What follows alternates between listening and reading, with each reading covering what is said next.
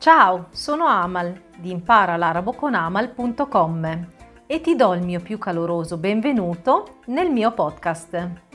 In questa lezione impariamo insieme a pronunciare i pronomi personali singolari.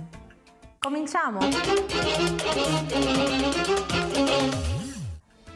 Ana, io, ente, tu al maschile, enti, sempre tu al femminile, hua, lui, hia, lei.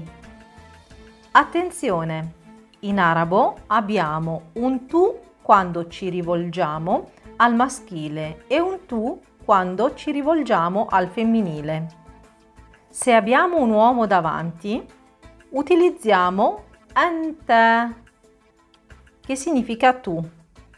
Se invece abbiamo una donna davanti, utilizziamo anti, che significa sempre tu. Mi raccomando, fai attenzione. Bene, per oggi è tutto. Io ti do appuntamento alla prossima lezione.